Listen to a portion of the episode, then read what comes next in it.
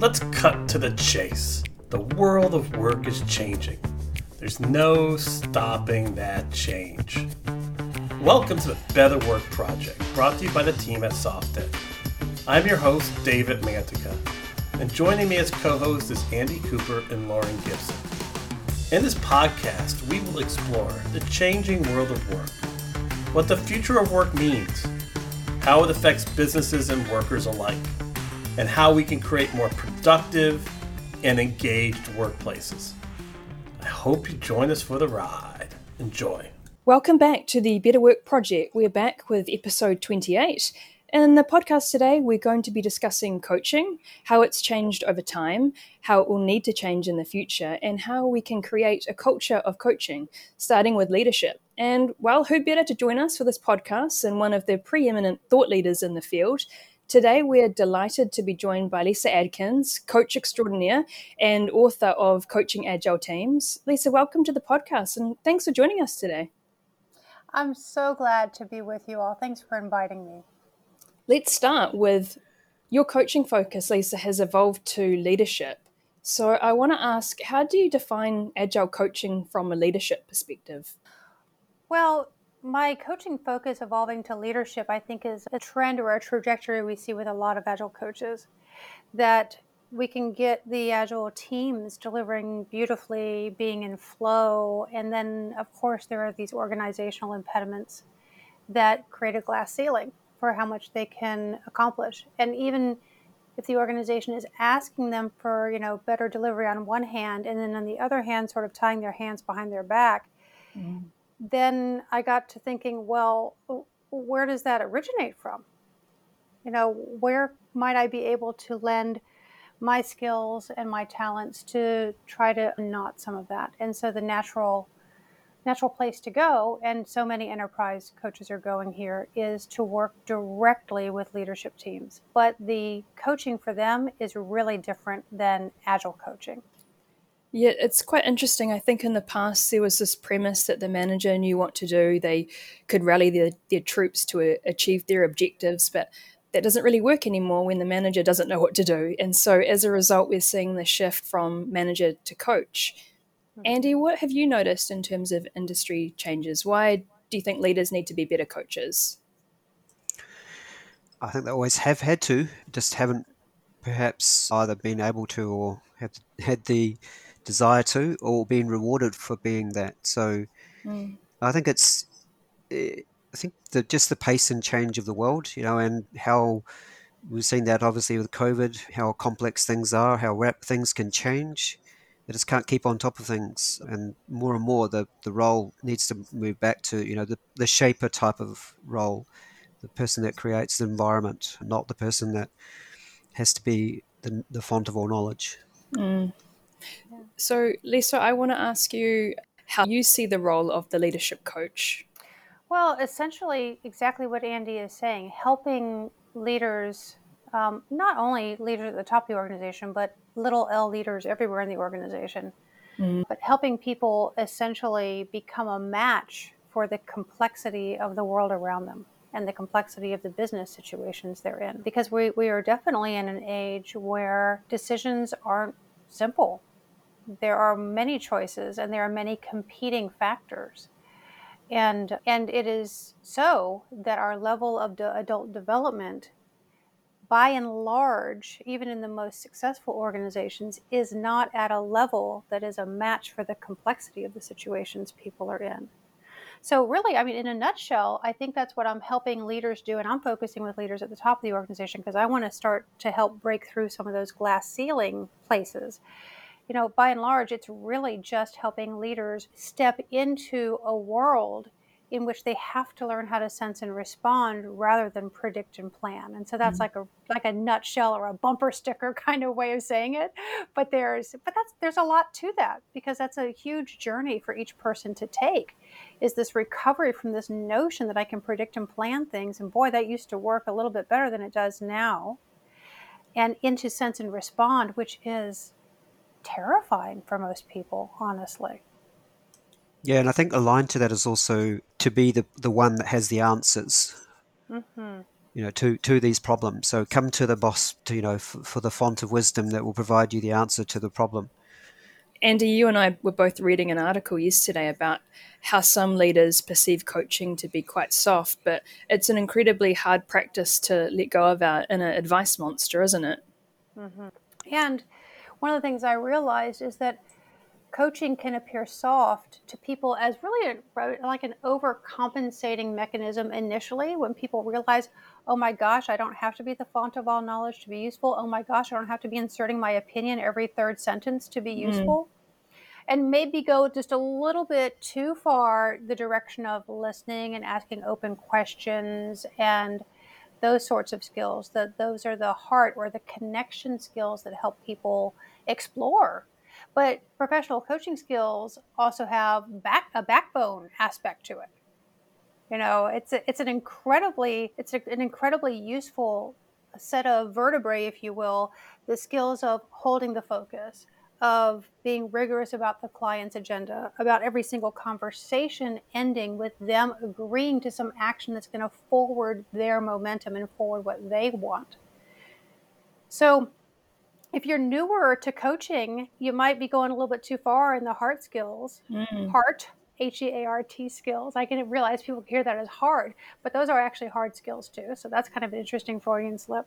But then the backbone also needs to come in. Um, and it's incredibly rigorous. I mean, just like agile frameworks themselves, when done well, they're incredibly rigorous.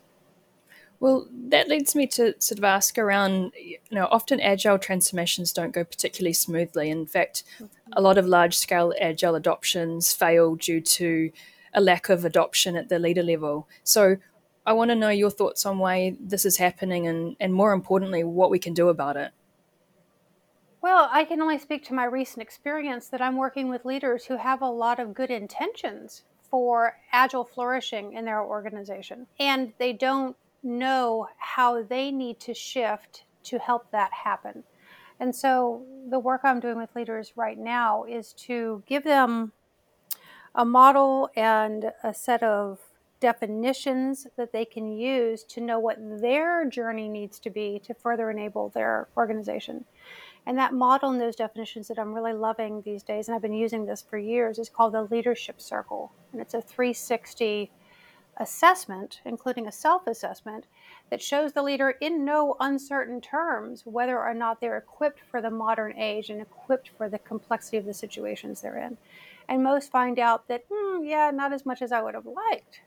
You know, um, the reflection I'm getting back is that I'm not operating in a way that is enabling the organization. Mm-hmm. And so uh, once we have that data and that look like of these little vignettes of how peers and direct reports and bosses, and for some of these people, the boss is the board, right? So once they have that reflection back, then we can start to look into okay, so what are your underlying beliefs that are running your behavior and are having you work in an older model that's no longer a match for the current world? And that can be a very rich experience for people. And I'm really loving doing that work. How do you find that transition when people realize that the skills that have always served them no longer serve them? It must be quite confronting. Yeah, it is. It is. And so, one of the things that can help with that, it, it, this might sound strange, is to do it in a group. So, this works really well when there's like a leadership team that decides mm-hmm. to do this together. Each person's getting their individual results, but they're doing it at the same time. And so there's this sort of feeling of creating a little bit of, of an environment that is deliberately developmental. I love that phrase that shows up in Robert Kegan's work. It also shows up in the book Evolvagility by Michael Hamman, creating a deliberately developmental environment for these leaders where they're all going through something. It's not just one person off to the side trying to develop themselves, they're all being confronted in some way in a similar time frame. And so we can set it up so that they can support one another and also be challenged and supported by coaching at, you know, like, you know, every three weeks or so, that sort of thing, to help them move forward and help them deal with like the real things on the ground, the real problems, the real business problems they're dealing with, and help them see different ways of working with it, ways that weren't available to them before. Andy, I'm interested in your insight here. How do you think leaders can better model coaching? Well, I think this has you know, really made some key points. I think that creating a collaborative um, environment where they're all in and they all you know basically make a commitment to each other that they'll support each other and challenge each other from the from a learning perspective you know for, for learning in a way to learn something new you you've got to fail multiple times for your brain to sort of pick up that's what you now want to do.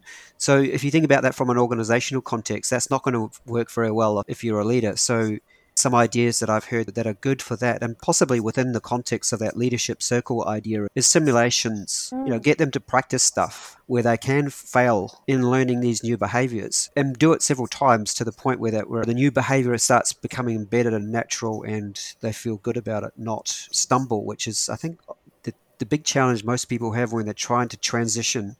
You know, use that term liminal space. You know, between mm. where I want to be and where I want to get to. And that's the hardest part because people see that you're trying to change, but sometimes it gets labeled as you're not being authentic. And so people can often revert back in that period because they're not rewarded by it and they feel clumsy because they're just learning. But if we can create a safe space for people to learn and fail and, you know, we actually adopt some of these new mindsets and behaviors, and I think that's another powerful method. You know, so ideas, things that I've heard people do you know, if you're moving to a new business model, you know, you rehearse stuff, you know, so they rehearse things as a group and practice.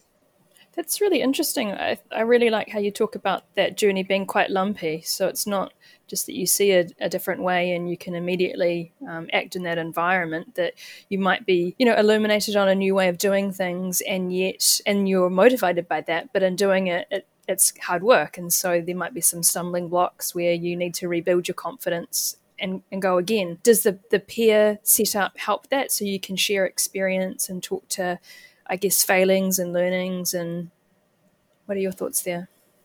Yeah, in my experience, it normalizes that lumpy process. Mm. You know, that because essentially what these leaders are doing are exactly what Andy just said, creating for themselves an experiment. I like the simulations idea, by the way, so that's tucking that one back in the back of my mind. but what you know, but what they're doing is creating themselves a small experiment that they can number one, just just the first step is create awareness. So create awareness of like what are the times that I step in and squash other people's ideas, and then like tomorrow I ask them to be creative. Like where mm. do I do that? Because mm. those those two things are obviously going to not work well together. So creating awareness and then running a little experiment. Like so so if I'm willing to let go of the reins a little bit what area would I be willing to have results happen that are not exactly how I would do it or not exactly how I'd want it, but are good enough, you know? And then checking in with peers. And so I do think checking in with peers and peers, not just chit chatting about things, which is our normal way of doing it. So, like, how'd it go for you? Oh, pretty good. How'd it go for you? Oh, pretty good. Like, no, no, no, no. Actually, teaching them skills for deliberately developmental environments so that they are holding more of a coaching role with each other. So that's kind of like a two for one, right? Mm-hmm. So they're learning coaching skills, they're learning about accountability, they're learning how to help one another deepen each other's insight and learning, and also helping each other learn how to forward the action. You know, not just sit in the liminal space every time and and ruminate, but create a, a well-formed experiment. And then and this is the hard part, being accountable for it. So, all those backbone pieces of coaching come into how this peer setup can work. And, you know, I think it's sometimes really successful and sometimes less successful. And it really depends on how much people can handle. You know, I mean, this is a, a pretty much, this is a confounding time for us as human beings. Mm. And I think it's oftentimes everyone, leaders included, will sort of back off their own development a little bit because it's just like so dang hard. Mm. You know. Yeah, I, I, agree. I think that's a big challenge with with this is that all all that we've been talking about, you know, is hard. It's mm-hmm. mentally hard, and it mm-hmm. requires mm-hmm. deliberate effort and practice. And a lot of people don't make the time, or or don't believe they have the time and mm-hmm. so this gets sacrificed. So I'll do that some other time, and that's why it gets pushed down. I think some quite often down below. It's not as you said before, Lyssa. I think the intent is there, but it's it's actually making the time and effort and energy and having the energy, and that's yeah. big part of the problem at the moment. You know, it's also having scaffolding, and what I mean yeah. by scaffolding is like practices that you can just adopt that are in the new way you want to be. And a piece of the scaffolding that I love lately, I loved it so much that I, I agreed to be the narrator for this book. It's called Lead Together. And it's actually it's actually co-authored by Susan Basterfield, who is a fellow Kiwi who lives in the Wellington area. Here we and go. also by must Travis be an awesome Marsh book then. And, yeah, Travis Travis Marsh and Brent Lower, the other two authors, and it's basically like you know, if you have the intent or if you have the value system that we are now starting to call, you know, modern organizations or teal organizations, if you have that value system, I mean, a lot of your next questions are like, okay, yeah, but how on a daily basis? Like, how mm-hmm. do I mm-hmm. make legal agreements? How do I help people have more flexibility around their roles without throwing everything up in the air and creating chaos? You know, how, how do I step into my power and when do I step back out of my power? The questions like that, and they are like incredibly practically answered in this book, which I love. I mm. absolutely love it because, and it's not that these are like the answers or the way to do these things forevermore, but just like agile frameworks themselves, the practices in those frameworks are like one known way that gives you the result. So, like, start with that way, and then once you get the result, then you can see for yourself how you can adapt the practice to get the same kind of result. Yeah, I guess it allows the building of momentum as well. I was going to say, yeah, that scaffolding that you mentioned before, that that's often the hard part. Where do where do I start? It's all overwhelming. It's too much and too big. Mm. Yeah, yeah. You know, like we are in most organizations who are that are trying to bring in these more collaborative ways of working. One of the places they're getting stuck is in consensus hell where every decision is by consensus and it sort of looks like everyone's sitting around in a circle talking all day long and like nothing moving. Do you want to? Do you want to know yes. what I'm talking about? Yeah, Does we that do. Make sense. Yep. Mm-hmm. okay. Yeah. well, I mean, some some of the some of the newer decision making structures are you know not everything has to be by consensus.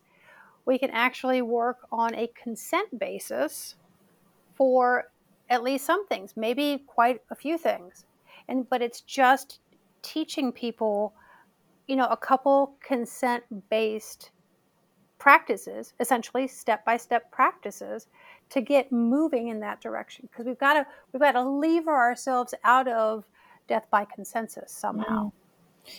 That kind of links back to the point about momentum that you know sometimes we have to disagree and commit and that can be hard for people you know in this new world. It can and, be hard. It, it is hard well because the because the container for that and the presumption is still a consensus model. Mm. And if you disagree and commit, and three out of four people didn't want it, then mm. you have three hostages essentially.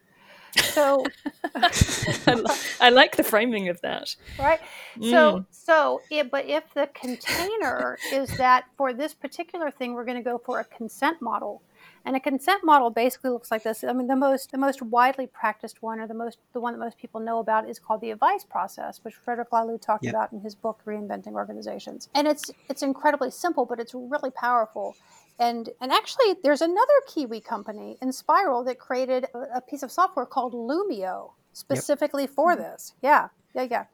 So the idea is someone asserts, here is the thing I'm going to do and then they go consult anyone who would be impacted by that.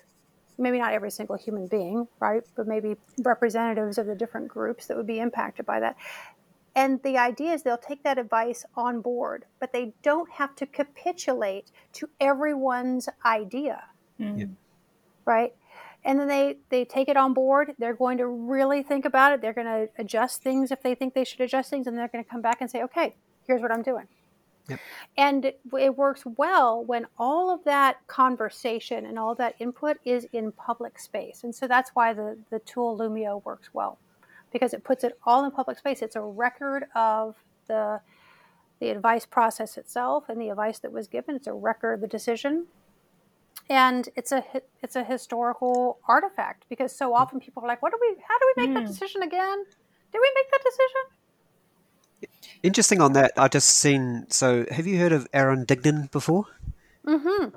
Yeah. So Aaron's just set up a, a startup that that's actually focused on on that exact problem. So he's just they're just in beta at the moment with, with a SaaS based solution that's specifically targeted at at agreements. So uh, it's an interesting little thing to, to follow. I heard of that, Andy. That's interesting. Yeah, yeah, because because he sees that you know obviously their work at the the Ready is very similar, and they see that the whole issue around decision making is one of the huge barriers to agility. So if you mm-hmm. can, we'll say streamline if that make it more transparent and mm-hmm. faster, you can actually, mm. you know, mm. solve one of the bigger pains in organizational life effectively. It's actually quite interesting because we started the conversation talking about context setting for the leader, um, and context setting is important equally in decision making. For sure, for sure. Mm-hmm. And I think that we, you know, we're, we're all going through these levels of adult development and these shifts in the values memes that we find most appropriate for, you know, our situation or the given zeitgeist or the given social setting we're in. Mm-hmm. And, you know, like collaboration, empowerment, hearing all the voices, joy and diversity, like that's where that's where where we've been growing into for a while.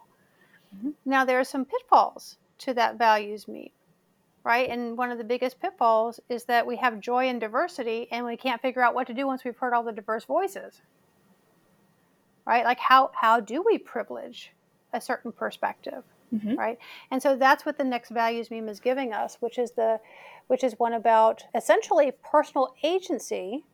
So personal agency comes back, but the agency in a way that would not sacrifice communion, would not sacrifice good for more people. In, in essence, wouldn't harm people. Mm. That's what we're up to, basically. We're learning. We're learning how to take agency without screwing people. sounds simple, but sometimes again not as simple as you might it's think. Not, yeah, it's not. It's not because mm. we're because we're coming through mm. the adult development level that picks up the skill of multi-perspectival point of view. The, the, the term that I heard, conciliant, was quite a nice term for. Mm. Conciliant, yeah, yeah. We need isn't more that of like that. the union of something? Consilience isn't, isn't that what that means? The union of knowledge or something like yeah, that? Yeah, or just union of different ideas um, yeah. and practices. To you know, and, and, so if you think about from a coaching point of view, then that's then it's bringing into your work all these different practices and not limiting yourself to one set of ideas. You know, I think that's to me, you know, that's what agile needs more of. Anyway, we'll get to that later, but that's. Well, yeah, I want to jump into that because I, I think, it, you know, you're talking about managing polarities, and I want to talk about how do you think agile coaches act as transformation agents, and how can we manage things in a complex world where there are different perspectives and different ways of doing things? Well, I think our skill set is improving over time, is what mm-hmm. I would say. So, what I notice now from from the bird's eye view of agile coaching is that we now have coaching schools coming online for enterprise agile coaches. And those schools even having different philosophies about it, but that all teach to a core set of learning objectives or competencies. And if you look at what ICAgile has created in the working group of experts of agile coaching, mm-hmm. enterprise agile coaching in particular, you can see what these learning objectives are. And so I'm involved in one such school, Integral Sense Making in Action, with Michael Hamman and Michael Spayd, who are the teachers. And I'm I'm one of the mentors to help the people uh, really use the more complicated models to deal with a more complex world. The sort of models that are being taught in in this curriculum, which is coming from both Michael Hamman's book and Michael Spayd's book that he authored with Michele Madore. So we're getting more knowledge out there, is what I would say, because people have already started building the skills of agile coaching when they take the you know team level and multi-team level courses and when they practice themselves. And now the question is, how do we um, have new models for a more complex scope? And how do we take the skills we have and bring them to a wider audience, especially one that has, like with executives, a much more far reaching impact? Is there an example you could perhaps talk through? Maybe help me help me work, help me narrow it down a little bit. so maybe there's a particular model that you you see a lot of aha moments that you could yeah. give us a brief overview of.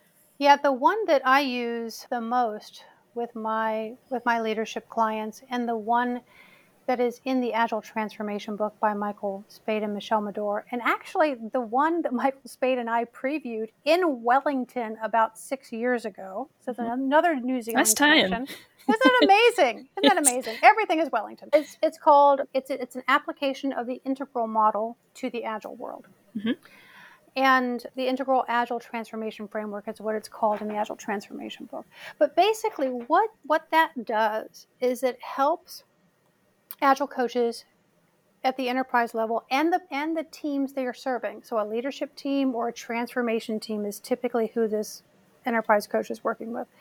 It helps all of those folks move outside of their myopic view of a situation because it has four different perspectives in it, this mm-hmm. model.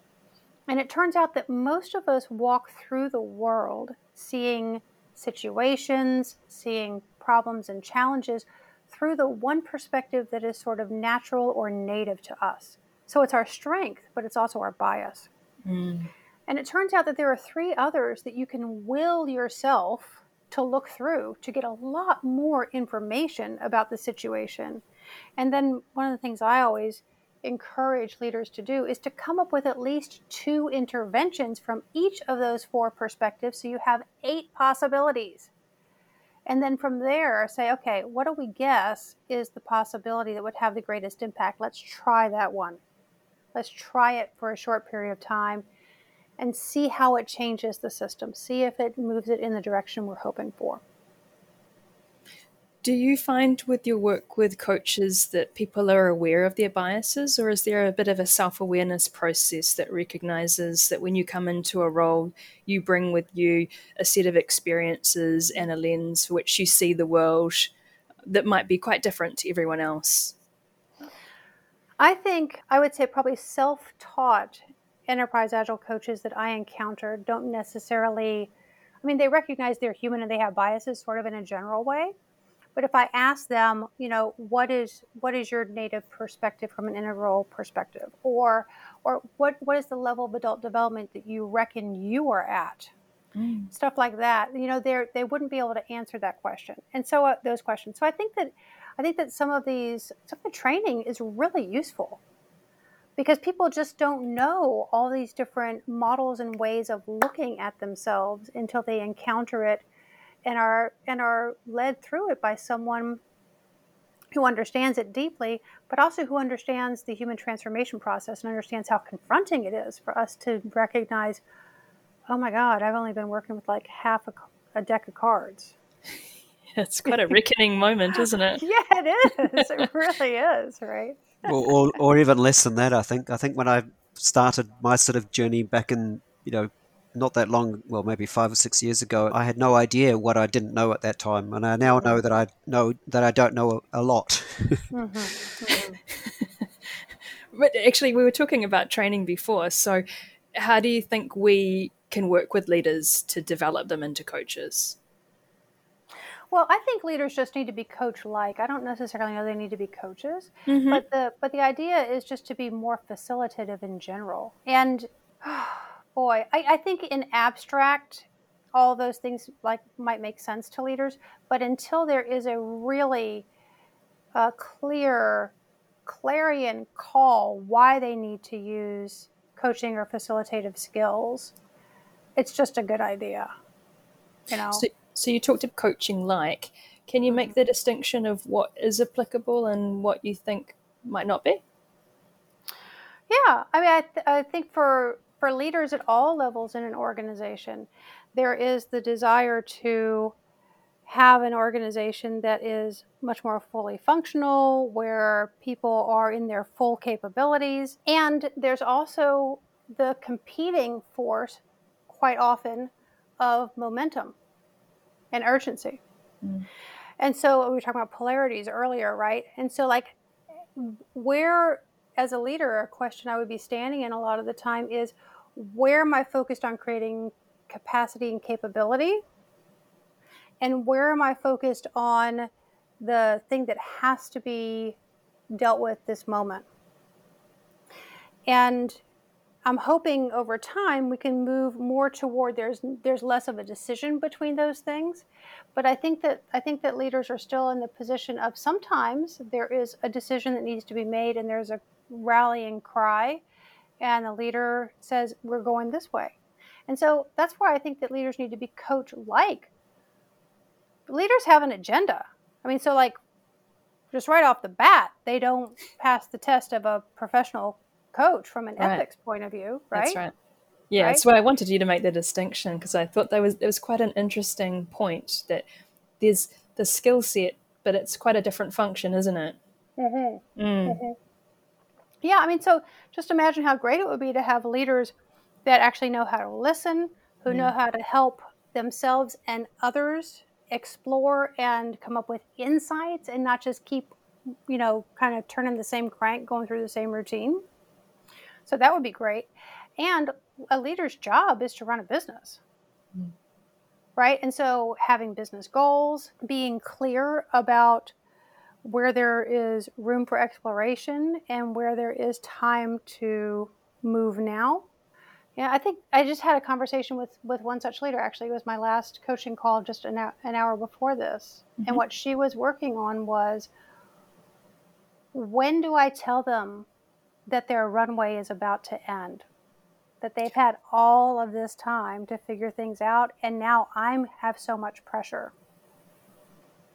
You know, how do how do I how do I work with that? And so we worked mm. on the skills of designing an alliance. So as a leader, she's going to use the skills of designing an alliance, which is a professional coaching thing, but she's going to be using it in a way to go like, look, here are the pressures I'm under as a leader. I want you to step in my shoes for a minute. Mm-hmm.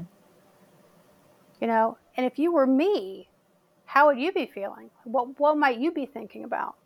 You know, and then now let's design together how are we going to be with exploration and with momentum?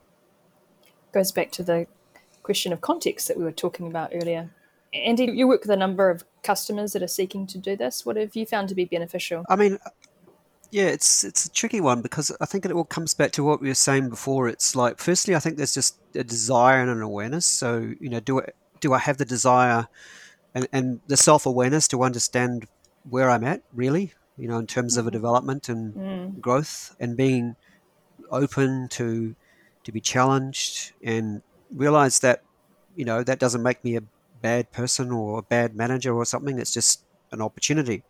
So I think that's the start point is really that openness to to be coached and be coachable, and and then from there, you know, the uh, then I think the other big challenge I always see is this this pressure that people are under with you know the high intense workplace that is finding the time. It's taking that essentialism sort of concept to figure out what it really is the most important things that I can be doing versus things that I'm doing that are more theatre and using some of that time in self development and developing other people and sh- or shaping the environment for those other people to grow. And I think those the sort of things that I see that are prevent this. It's that first there's self awareness, and the secondly then making the, having the time and making the time to actually make these new behaviors. Gosh, I love your comment about business being theatre in some regard. yeah, I was thinking about that too. I was like, hmm, what do I do that's theater? I think answering email, like I, I get a kick out of answering emails sometimes. You know, like it, it feels yeah. good. Mm-hmm. Well, I think and meetings, emails and meetings are what I call work theatre because they can consume a lot of time, but they don't necessarily generate a lot value. of a lot of value. And mm-hmm. I think it's just being able to sort of figure out which of those, you know, which emails do I need to respond to, or do I need to be included in, or, or who who do I copy in, and which mm-hmm. meetings are really essential and those are the things that really drain i think the energy and you know time for a lot of people and distract absolutely my next question is a question I have to admit I've been dying to ask you. so you talk about I can't wait. you talk about organizations being human systems. Uh, so I want to know how we're systems and how do we work with the system to best effect? Yeah, well, hmm, yes, organizations are human systems. They're also business systems. They're both. It just happens that my particular strength, which is also my particular bias, is the human systems part of it. Mm, mm-hmm. so, from an integral model perspective, you know, I have a lot of skill in the in the I quadrant, which is individual introspection and development, mm-hmm. and in the we quadrant, which is groups of people basically uh, functioning well together to produce some sort of result you know? And so yeah so what, what would you like to know about this? Where would we start? We could have a whole podcast honestly. I think you know most people are aware of organizations having kind of a cog like function being heavily mechanistic and now we talk about more of an evolved structure but i'm kind of interested in the human aspect. Mm-hmm. So well what i that? notice what i notice about pretty much every modern way of working, and let's just talk about Agile for a minute because it's an easy one, it's an easy example. Pretty much every modern way of working has human relationships smack dab in the middle of everything, either making it really wonderful or gumming up the works. Mm. It's like if you think of the Agile Manifesto, individuals and interactions over processes and tools. So, what makes us focus more on individual interactions and make that work? human relationships, right? Customer collaboration over contract negotiation. Same thing. Human relationships are in the middle of that. Mm-hmm. Responding to change over following plan. Same thing. And the, and the fourth one is the same. So, like, whether or not we like it, our ability to be in a healthy human relationship system absolutely predicts business results. And so I think it's worth paying a lot of attention to that and getting really, really good, not just only at interpersonal skills like me and another person or me functioning with a team, but relationship systems intelligence. Mm-hmm. And that's the kind of professional coaching that I'm really qualified in. It's the one I decided to certify in because it was just so fascinating to me. Like, how could you help a human system become more of what we talk about in Agile? More self aware, more self intelligent, more self managing and self regulating. It's cool stuff. It is. it, it is. is. And it's inspiring. I mean, um, I just listened to a podcast a little, a few weeks ago, and it was around a book, a guy called Hubert Joly from Best Buy. And that was quite inspiring as someone that I had heard, I didn't know much about prior to that, that really seemed to understand this concept of you know organizations as human systems and i think where he came from was that that was a growing like a lot for a lot of us a growing realization rather than something that he, he was born with so i think mm. that that's what gives me hope we can if we want learn to create organizations as functioning human systems. Absolutely. I think humans will rise to the challenge. I mean, you know, what came first, agile or complexity? That's a chicken and egg question. I often think about agile as like this brilliant emergent response to a more complex world. Mm. You know, and so the same thing with this guy from Best Buy. You know, we didn't have to know about relationship systems intelligence when we were working in a more mechanistic way, but so many things now rely on our ability to have really clean, clear, functional, even joyful human relationships at work. That we're going to have to get good at it. And how do you see the role of the agile coach evolving to deal with more complexity? Hmm, that's a good question. I also want to say I'm not sure the role needs to evolve much because agile coaches, even at the team level, are already like smack dab in the middle of all those relationship systems complexities. But as we said earlier, I think maybe this is where this is where maybe the leading edge is. It's that it's in you know well trained and well developed enterprise agile coaches being able to help organizations and leaders work with complexity rather than trying to dumb it down or ignore it. Or work against it. Mm. Or work against it. Yeah, exactly. Exactly. Well, if you're both ready, we're going to press on to our rapid fire round. So, how this works is I'll give you a, a sentence for you to add to. So, I'm looking for just a quick soundbite from each of you. You ready to go? It's going to be fun. I can okay. already tell. Okay, we're going to ask you, Lyssa, and then Andy, you can go second. The best cool. coaches are? ones that know the focus they're going for and are willing to help the humans get there. Andy? Cool. I love that. Humble, curious, supportive, and challenging. Okay, next question. Leaders need to learn how to. Lyssa? Oh gosh, am I first? This is hard. Okay, hang on. we'll mix it up next time. Ah, it's good. Leaders need to learn how to be human and make their own changes so that people are willing to follow them when they have to change. Oh, great answer. Andy? Ooh, I don't know if I really want to follow that one. No, no. my one was pretty lame. It was just continually developing themselves and their, their people. No, that works too. That's Andy, you're up first for this one. So, one thing we're getting wrong about coaching is? Probably too much advice monsters. Mm, yeah, I know I'm guilty of that. Lyssa? One thing we're getting wrong about coaching is too much heart, and we need to bring in the backbone. Ooh. Oh, nice. Wow. Yeah. Okay, Andy, my greatest hope for Agile is? I think it's about returning to its roots, about values and principles, and less about methods, practices, and religious wars. And Leslie, it's uh, your ending for the podcast. My greatest hope for Agile is that we use it to solve planetary issues. Oh wow! What a great place to yep. end. We yeah, big a big double tick on that one from me yeah. as well. Yeah. Likewise. And that brings us to a close. That was episode 28 of the Better Work Project. Lyssa, we want to thank you very much for joining us, for sharing your expertise and your insight with us. That was a great conversation to have. Yeah. I'm glad you so found it you. so. I really enjoyed the way you did this, and I learned a lot from both of you during this conversation. So thanks. Well, mm, we enjoyed it, and I'm sure our audience did too. We want to thank our audience for joining us, and we'll see you next time on the Better Work Project. Bye.